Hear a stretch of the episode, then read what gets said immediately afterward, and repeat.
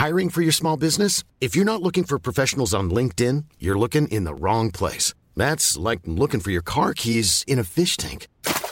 LinkedIn helps you hire professionals you can't find anywhere else, even those who aren't actively searching for a new job but might be open to the perfect role. In a given month, over 70% of LinkedIn users don't even visit other leading job sites. So start looking in the right place. With LinkedIn, you can hire professionals like a professional. Post your free job on linkedin.com slash people today.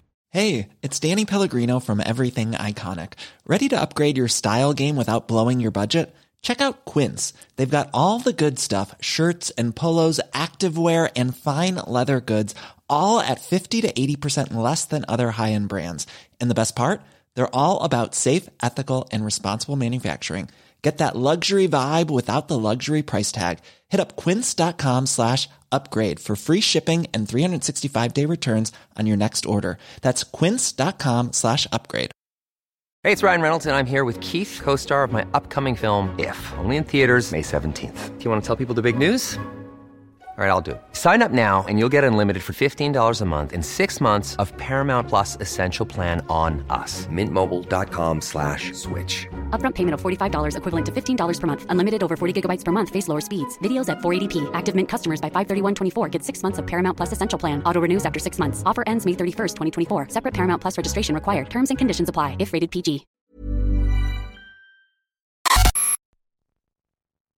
Todo comenzó con el reporte de la desaparición de Jessica Guadalupe Jaramillo, una estudiante de psicología en la Unitec, el 24 de octubre de 2019. Esta fue la última vez que la vieron con vida. Sus padres la dejaron en la universidad. Lo último que recuerdan es que Jessica subía a la banqueta para entrar a la escuela y subió las escaleras. A las nueve horas de esa tarde, fueron a recogerla, pero ella no salió, lo cual les pareció extraño, ya que siempre la dejaban en la escuela e iban por ella. Únicamente recibieron una llamada donde les indicaba, voy a una reunión, no se preocupen, estoy con Oscar. Su familia pensó que se refería al padre de su hijo, que así se llamaba, Jessica. Era madre de un bebé de 10 meses, y su vida sería la clave para encontrar al monstruo de Toluca. Buenas noches, bienvenidos.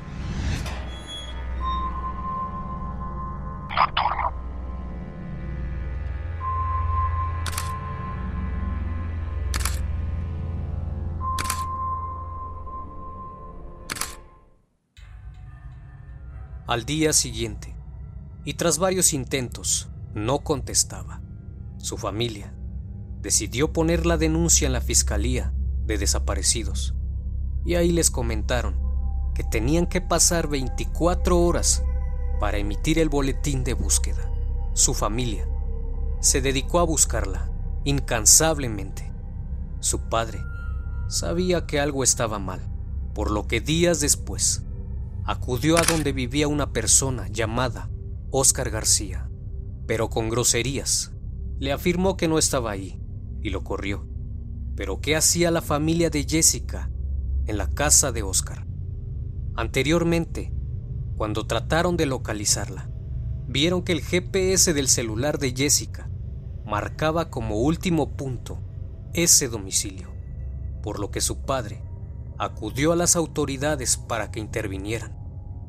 A pesar de tener la prueba de que el GPS marcaba esa ubicación, le dijeron que sin la orden de cateo no podían hacer nada, porque no podían violar la ley. La familia Jaramillo, al no tener respuesta de la fiscalía, esperó cuatro noches en su furgoneta frente a la casa de Oscar. Era evidente que si el GPS marcaba la ubicación, debía estar ahí. Tras mucho insistir, consiguieron que policías de investigación y municipales arribaran al lugar, pero al ser de madrugada, no pudieron conseguir mucho y ante la falta de respuesta en el domicilio, desistieron. Los agentes se fueron y la familia se quedó en el lugar. Era la primera noche de cuatro que pasarían frente a la casa del supuesto asesino de su hija. La mañana siguiente, tras una gran insistencia llamando al domicilio, Guzmán salió y los amenazó. Déjenos entrar. Sabemos que Jessica está ahí. Váyanse. Si entran les valeo. Aquí no hay nadie. No conozco a ninguna Jessica, asentó Oscar. Sin embargo, la familia no desistió, y conforme pasaban las horas, la probabilidad de encontrar a Jessica con vida era menor. Y fue entonces que el 26 de octubre, a solo dos días de la desaparición, aseguran conseguir la prueba definitiva.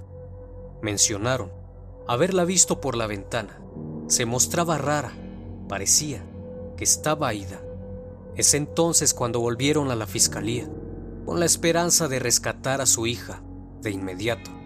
Y nuevamente los funcionarios comentaron que sin la orden de cateo no podían hacer nada, porque no podían violar la ley. Estaba a punto de cumplirse la tercera noche de la familia a la intemperie, solo bajo cobijo de su furgoneta y con un bebé de apenas 10 meses. Fue así que llegó el domingo 27. La impotencia y la rabia cada vez era más, cada vez se hacía más presente ante la impasividad de las autoridades. La desesperación aumentaba de nuevo cuando el supuesto asesino volvía a salir enojado para amenazarlos otra vez, pero ahora acompañado de un pitbull agresivo. Y así pasarían otra noche más. Al día siguiente, bajo la atenta mirada de la familia, Guzmán salía arreglado. Camisa, pantalones chinos y zapatos de vestir. Algo inusual, pues él siempre iba de negro y descuidado. El supuesto feminicida se dirigía a la fiscalía. Esta vez admitió, según las autoridades, que sí conocía a Jessica, pero que después de estar en su casa, la acompañó a que tomara un taxi y no volvió a saber de ella. Este fue el detonante para proceder al cateo del domicilio, que no llegó hasta el miércoles 30. Fueron 96 horas de agonía, impotencia y noches en vela en Villasantín, una colonia de Toluca, esperando una orden de registro del domicilio que llegó demasiado tarde. Ese mismo lunes, 28, según confirman los familiares, que no se despegaron de la casa donde sabían que estaba Jessica.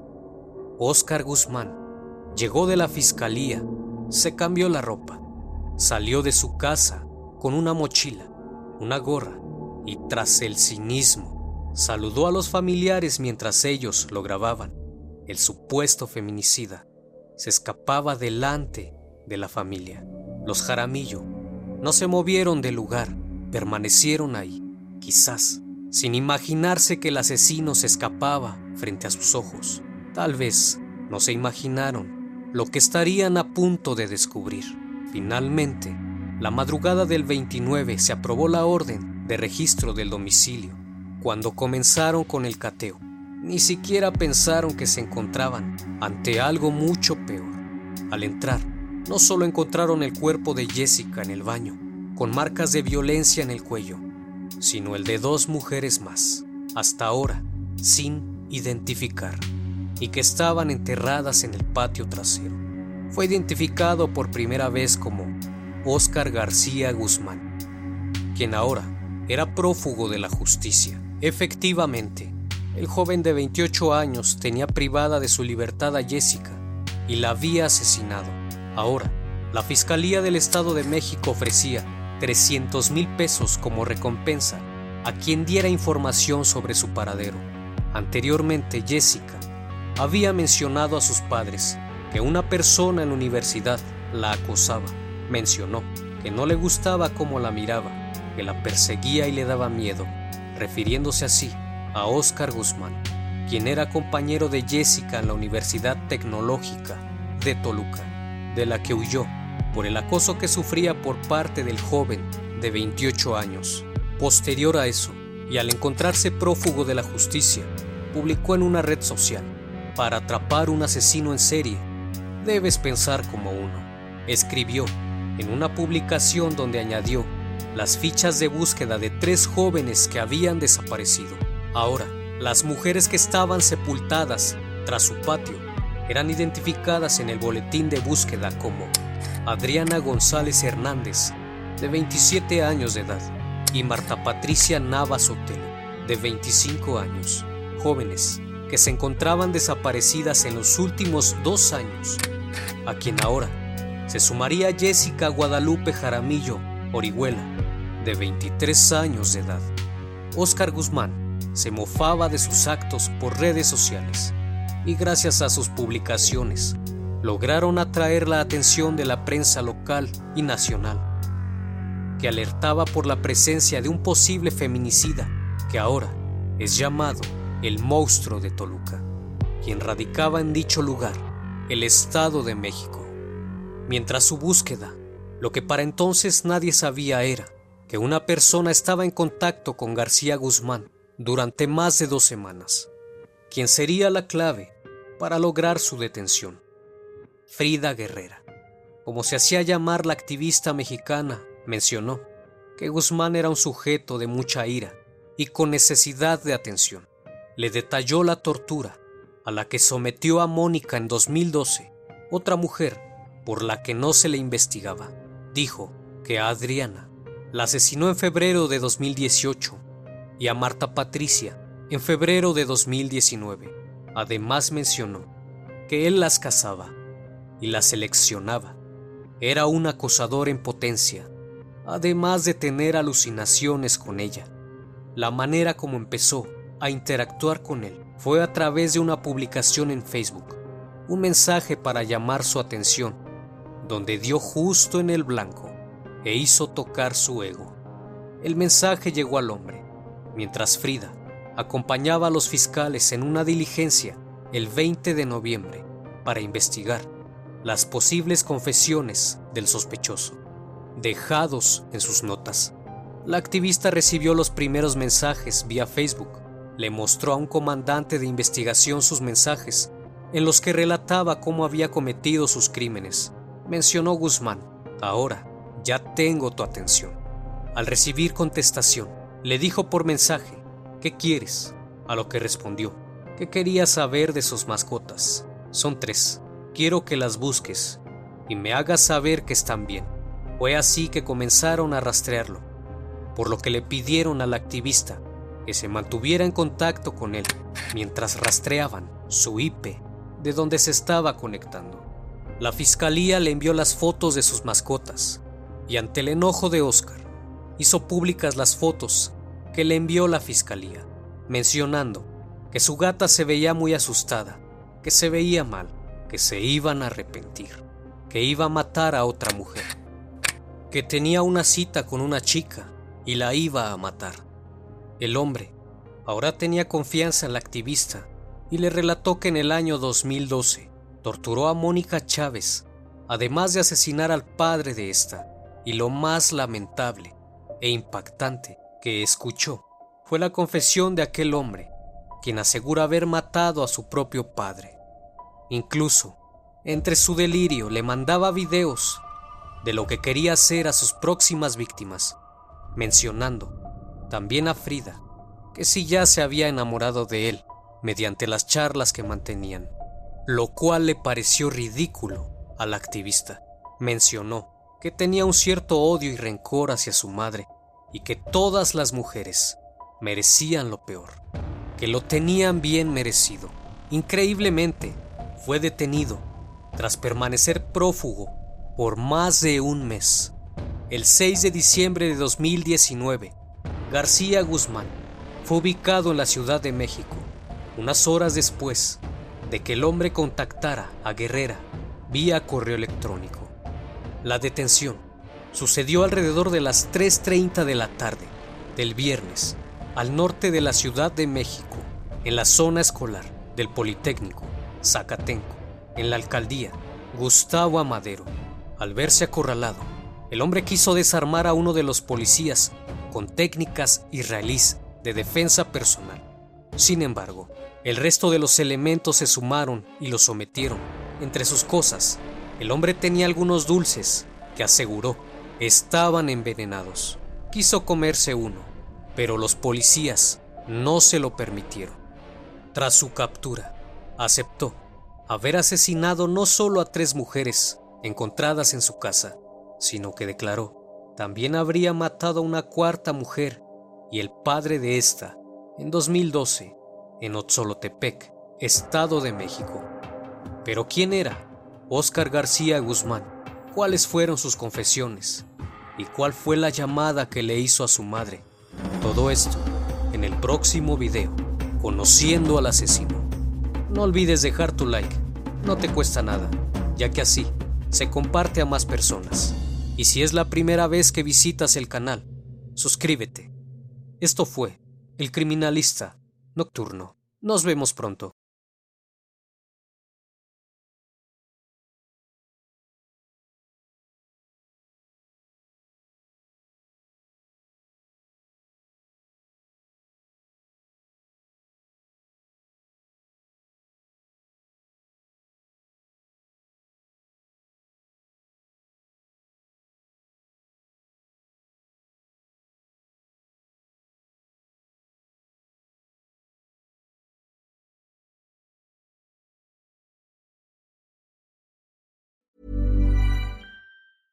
Imagine the softest sheets you've ever felt. Now imagine them getting even softer over time. That's what you'll feel with Bowl and Branch's organic cotton sheets. In a recent customer survey, 96% replied that Bowl and Branch sheets get softer with every wash. Start getting your best night's sleep in these sheets that get softer and softer for years to come. Try their sheets with a 30-night guarantee. Plus, get 15% off your first order at bowlandbranch.com. Code BUTTERY. Exclusions apply. See site for details. Hi, I'm Daniel, founder of Pretty Litter. Did you know cats tend to hide symptoms of sickness and pain? I learned this the hard way after losing my cat, Gingy. So I created Pretty Litter, a health monitoring litter that helps detect early signs of illness by changing colors, saving you money and potentially your cat's life. Pretty Litter is veterinarian developed, and it's the easiest way to keep tabs on your fur baby's health right at home. Go to prettylitter.com and use code ACAST for 20% off your first order and a free cat toy. Terms and conditions apply. See site for details.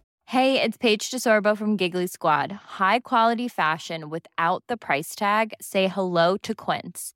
I'm snagging high end essentials like cozy cashmere sweaters, sleek leather jackets, fine jewelry, and so much more. With Quince being 50 to 80% less than similar brands and they partner with factories that prioritize safe ethical and responsible manufacturing. I love that. Luxury quality within reach. Go to quince.com slash style to get free shipping and 365 day returns on your next order.